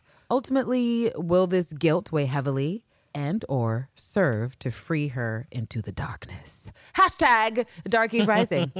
I would love to have this be what brings her down. Love. But I feel like she's going to be too wrapped in solving and then blaming who committed said murder to uh, focus on internalizing the fact that this was of her creation. Had she not caught that flight, had she not replied to the text messages, had she not hearted that selfie or whatever, had she not, then there would still be a living Niko. And I think that trail of thoughts she won't pay attention to at all. Interesting. So you're essentially saying that she that there will be no guilt weighing on her. Is that what you're saying? Right, because she's going to put the onus on the person who pierced the neck versus the fact that she stole money and flew I feel like she could, but to me that feels like more like series 2 Eve that is blaming everyone else for what's happening around her when she actively engaged in everything. And that's what was promising to me about her scene with Jamie is that she was actively acknowledging her the role she took of her own provocation to do something. Similar to what Carolyn said at the end of series 2 where she was like, "Bitch, you you brought you here. You decided what got you here. I didn't do anything. I just watched you and gave you resources. And so, in my mind, Eve can't rise to Dark Eve until she's fully in her truth of I decided all of Yes, this. I agree It too. wasn't someone just saying this is happening to you and you're going over here to the left. You chose to go left when you could have went right. At every interval where you claim you're doing something ethical, you are actually doing something selfish and completely self-involved. And I hope, my hope is with Dark Eve Rising is that she sees that this was another aspect of her selfishness. I mean, we talked about it in the recap. There's no fucking way that if you love someone, I mean, what's that old fucking adage? If you love someone, let them go. Go. And if they love you, they'll come back for show. And so Eve didn't give a damn about that adage, that quote, that anecdote. She didn't give a fuck. And so at some point, you have to realize that you are a giant dick face. At some point, you have to realize that when someone is in a mental institution and when they ignore your calls and your texts and they're like, I need space, and they go so far as leaving the fucking country without telling you, even though you're legally married still, that you should take the hint and be like, let me let me give this motherfucker some space. Ah, Let me not text him for another week and just see where he's at. Let me send a FaceTime message or a little Snapchat video that says, Hey Niko, I understand that I fucked up and I really hurt you and you're really damaged right now. And while I still want this, I want to work on this. I need you to I'm I'm I love you. I care about you. So I want to prioritize you first. You let me know when you're ready to speak to me. We're definitely gonna have to speak to get through the divorce. And I, I realize you're trying to take space, but if you could just let me know, you know, giving him a message that isn't just like demanding things. Hello, hello, is this it? Because first of all, girl, that jaunt is so rude for It what you did. You needed to be a little bit more sensitive, have a little bit less hubris, a little bit less jaunt in your text. Secondly, ah, how do you how? like she is wildin'. And so I just need Eve to realize that you have been a wildin' selfish hoe. Even if it's Jamie or Carolyn that says it. Well, if you knew what Raymond said to you in Italy, why did you go, Eve? If they said your whole shit was gonna be in danger, why did you go, Eve? If he said he wanted to be left alone, why did you go? It could be because ultimately you chose, whether you want to admit it or not, to Right. end Niko. Because in the back of your mind, consciously and subconsciously, you knew that if you did, it was done for him. So does Jamie get to scalp Eve or does Carolyn get to scalp Eve? I think with how they've been going is Jamie, because Carolyn is too busy staring at the wall. That is true. About her life. Series two, Carolyn, or series one, Carolyn would have definitely She would've. right. Don't be tweet. Well, I told you to get rid of or her Jess. husband. If Jess was still around, she would have been like, "Oh, but Eve, um, but aren't you? Aren't you a dick though? Aren't you? though? Aren't you? Aren't you? Aren't you? Aren't you? I just flipped the switch.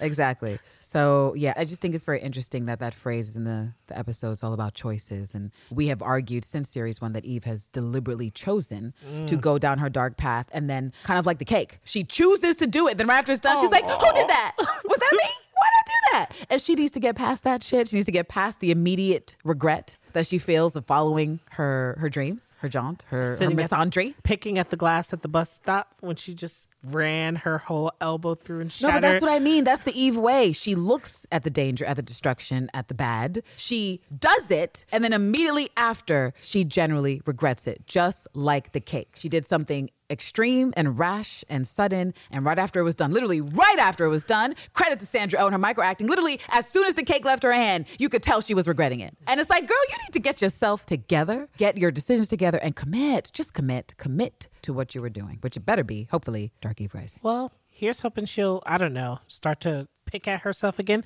This season, she has yet to pick up something sharp and poke herself. That has not happened this season yet. Um, it happened in series one. It definitely happened in the beginning of series two. We are halfway through series three. Will this penchant return? I personally Oh, is this a mini yes. muse? Look at you with a fi- with another mini muse. I never thought it would happen.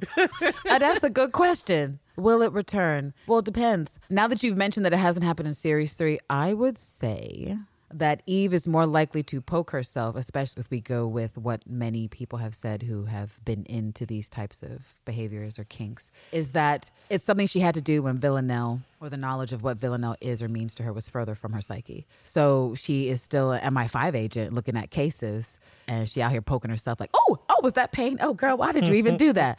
And then, of course, the beginning of series two, she just did something wild. She could have got her first O, her first O of the 93%. But what do we say for Villanelle? It's 110%. That's uh, right. chance of an O. That's And she was playing herself. She was like, oh, now I'm, I'm stressed about whether or not she's dead. I'm stressed about my future. I'm stressed about, wow, I just did this. What the fuck? And she was poking herself. So I feel like Eve does that when she's trying to feel something. But right now I'm going to go with the Eve that was with Martin. Wide awake. That when she's wide awake like that, she doesn't actually have to feel the pain unless it's in her boudoir, which Oh, we've, we've not been right. there. Well, I, I'm just saying. Niko didn't know how to bring the pain, but I know with Villanelle and her copious notes, her file that she's been keeping since she's been stalking Eve, she has a list of things she's ready to try in the bedroom that she thinks is going to work. Okay. And uh, a pain with a pleasure is one of them, sir. Yes, I loved your answer. That was great. Ooh, all right. Um, okay, so this is sort of like yeah, this is the second to last muse. And these last three kind of sort of tie together, which really just leads to my ultimate muse, which some of you guys may have seen me on Twitter at like 5 a.m. yesterday. Well, yesterday doesn't apply because when will this be posting? But the day prior to us recording, I posted my epiphany after I had my ultimate muse strike me. And as I've said, it could be my finest clown moment ever. It's either really right or really wrong. And that's generally where I live with these musings. So keeping it That's pretty fair. yeah. on brand for myself. Um, but yes, the second to last muse has to do with um, aesthetics and some things that appear in this episode that could potentially tie back to the symbolism from the teasers. And that is that Dasha tied her note to the pitchfork with a red ribbon, and Villanelle's hair is tied up into a braid or whatever with a red ribbon. And of course, we know that the red ribbon fang material is the central theme of the ladies in the teaser, with an additional ribbon being used to bind their hands in BDSM style or just tying style. Um, One can dream. Right. So the Muse and a few listeners wrote in to also, I think it was maybe one listener that wrote in to ask about this. I don't know, but I'm sure I'll see it in the Feral Fandom Fridays section. But the Muse essentially is does the ribbon from the Pitchfork note have any symbolism that is relevant to the teasers or Villanelle having the ribbon in her hair? Is any of this evocative of the lore of the Red String of Fate? that is tied to Chinese lore, wherein the idea is that if you sort of like um, all these myths and ideas about how people are connected, what is a soulmate? Were you one organism that was potentially separated at the moment of creation or birth, and then you spend your whole life trying to get back to your other half? There's all kinds of symbolism and things that different cultures have come up with. And in Chinese culture, there's the idea that, you know, this red string of fate ultimately ties you together and means that you are fated to like be together, to be married, to be soulmates, to spend your life. And so there are some people out there who have wondered about this, about what could the red string mean? What is the symbolism? And so yeah, that's that that is it. What do you think of the symbolism, if any, from the ribbon, the red ribbon used by Dasha to the red ribbon and Villanelle's hair, both appearing in the same episode, which is of interest, I suppose, because everything is deliberate in a show. And what does it mean? The red string of fate? Does it sound like a good theory, or are there other theories that you have your own about what the red could mean? I like Besides, that. tie me up, tie me up, Eve. Sorry, There's nothing Sorry, wrong with have me up. problems. But if Eve Flashy does see this note, she's gonna hopefully automatically immediately assume that Still Got It has nothing to do with. Well, I shouldn't say her, or, or it's it does have something to do with Villanelle, but not Villanelle. I don't want it to be one of those red herring things where she's like, "Oh, a pretty ribbon." Oh, who do I know that likes to kill people that I know that likes pretty things? Hopefully, like I said, she'll do something where it's like, I smelled this, it smells nothing like her, or something where it's, yeah, it's not. I'm hoping that this is not one of those kills where she's now on a false hunt again, where she's displacing responsibility, displacing uh, trust. Me thinking about the string of fate that binds or connects the two of them together uh it makes me think of the concept of moments for sometimes how people meet where they just kind of cross paths and then they don't ever have to deal with each other again they're not influenced and with the concept of ribbon and for Dasha to have and Villanelle being the only two that we've seen with the red, Dasha saw Villanelle with the ribbon in her hair. No one else did because she was home and baking for Eve with it. Uh, the box that uh, Eve got delivered with the cake, it wasn't tied with right ribbon. It would have been a nice place for the ribbon, um, but it wasn't there. So there was no Villanelle giving a ribbon to Eve. Eve has not been seen with red ribbon yet. And we know that she's not going to be in episode five because it's a Villanelle episode. So for us to be able to make the full connection, we'll need to see Eve with this ribbon somewhere. And it's unless we're talking about her grabbing this note and having that ribbon and maybe using that piece and tying it on herself for a reason that's hopefully not bizarre. That's the only uh How bizarre. it would That's a it would- song. it How is. bizarre. How bizarre. How bizarre. Sorry. Lord, 1998, 97? a while ago. Right, a while. Distances. Uh, but yeah, that's the only way I could see the ribbon playing into anything if Eve decides to tie this ribbon from this note that she's going to take from Niko's uh, murder weapon and then tying it on herself as some sort of never forget. Like, I'll never forget what happened to you, Nico. I'll never forget that we tried to make it work. Wow. Will she keep the delusion that he was seriously trying to name? Um, I don't know. I, I honestly don't know. I think that people believe stuff they want to believe. I believe they look for things to confirm pre-existing bias. So again, in order for Eve to see the forest for the tree, she needs to fully go into her dark Eve and be honest with herself about her choices. So to me, that depends on how quickly Eve evolves fully into the darkness. All right, so I guess I'll give my take on it. Also known as the red thread of fate or the red thread of marriage. But yeah, so going back to the string thing, it's interesting what you said about what where you feel like the string needs to show up again in order for it to make sense. And if we go with this idea of symbolism of fate, I think it's appropriate that Dasha uses it because theoretically, without this impetus of Niko's death coming to the scene, it takes Eve a lot longer to matriculate to where she needs to be to actually be Dark Eve Rising or to be a place where she can at least get to smash going with Villanelle because she's accepted herself. And so by Dasha tying the note with that, it could mean symbolically that she is the literal thing bringing them together. And as far as the plot goes, I don't see how that's not the case because there's all kinds of reasons for Eve to stay away from Villanelle because of what she's thinking. She's confused. We literally see her looking at the teddy bear and she's like, What do you want from me? That is showing that Eve doesn't know. She's like, Do you want the O? Do you want to finish me off? Like, what do you fucking want? And so this shit needs to be cleared up. And it'll be cleared up a lot faster by Dasha whether she intended this or not, bringing the fire immediately to Eve because Eve is going to be mm. curious and she's eventually going to figure out, if not right away, that this wasn't Villanelle. Who is this from? Something to do with the 12. Because she is Eve and she's Dark Eve Rising, she wanted to push that man off the fucking tracks. In series two, she is going to want to kill Dasha, dare I say, with her bare hands, much like she said of Villanelle. Because this isn't even Bill. This isn't her best friend. This is her alleged husband. Right. Someone that she's supposed to feel something for. So she's going to feel like, ethically, logically, I should want to do something bad to this person because this is what has happened. I had to watch this. And so to me, it makes sense in that thing if then Suzanne has some sort of interview some weeks from now where she's like, yes, this is actually what I was thinking specifically with these red strings. And this is what I was trying to imply that it would all sort of fit And in terms of it being the ribbon in Villanelle's hair, it could just be as simple as the music thing that she is listening to music, she's dancing around, and she is tied intrinsically to, to Eve, whether she likes it or not. She tried to rid herself of the string by shooting her in the ruins. It did not work at all. And so hopefully that means Villanelle is getting to the place where she's like, oh, I got I just gotta be with this bitch. I don't know what's gonna happen. We might both die, but we have to be together. Oh, I like it. I like it. Yeah, so I don't know what that all is going to mean, you guys, but it is all very interesting. And if Suzanne and the rest of the writing squad is working with this this sort of myth, then that is that means nothing but good things for our girls. That means that we are on the right track, we are on the right path, we are heading down the place of where we want to go, and I'm just so fucking excited. And this actually brings me to my final muse. It's really my final muse. I see this other thing like reasons evil. No, it isn't Villanelle, but that's just like me talking to myself, which I could mention later. But this is the final muse that ultimately connects to the sh- string of fate or thread of fate muse and the choices muse. It's all about choices, Eve.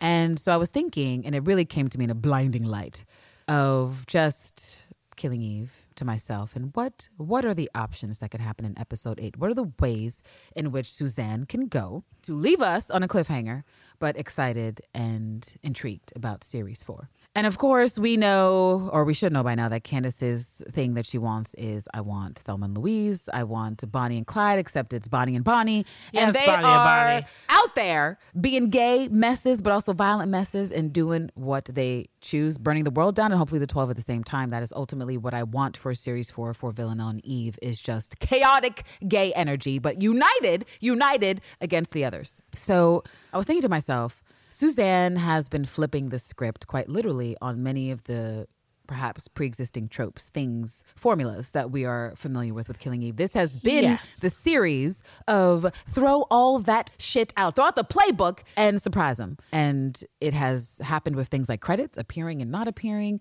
It has happened with types of shots. It has happened with title cards.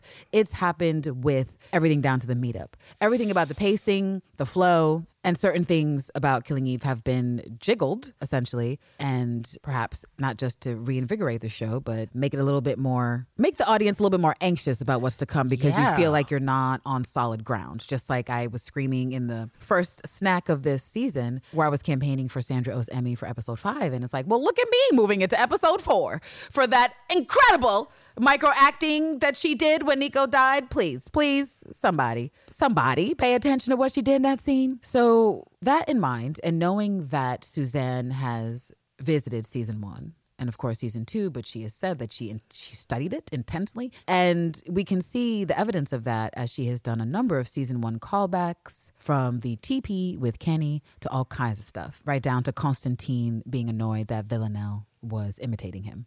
And I believe the last time we got a scene like that, where he's like, "Hey, don't could you not finish what I'm saying?" That's in series one in her Paris flat. And so that being said, I'm like, okay, all right, okay, Suzanne, I see you, Suzanne. What might you do in series three to throw us all off and have our mouths agape on the floor as you give us the sapphic content? And it suddenly occurred to me what it was. Now, let us first revisit a previous scene. So with Suzanne revisiting these things, what is, I mean, this is kind of rhetorical because I'm going to be answering it, but what is the most impressive, intriguing, pleasing moment of series one for you? Series one.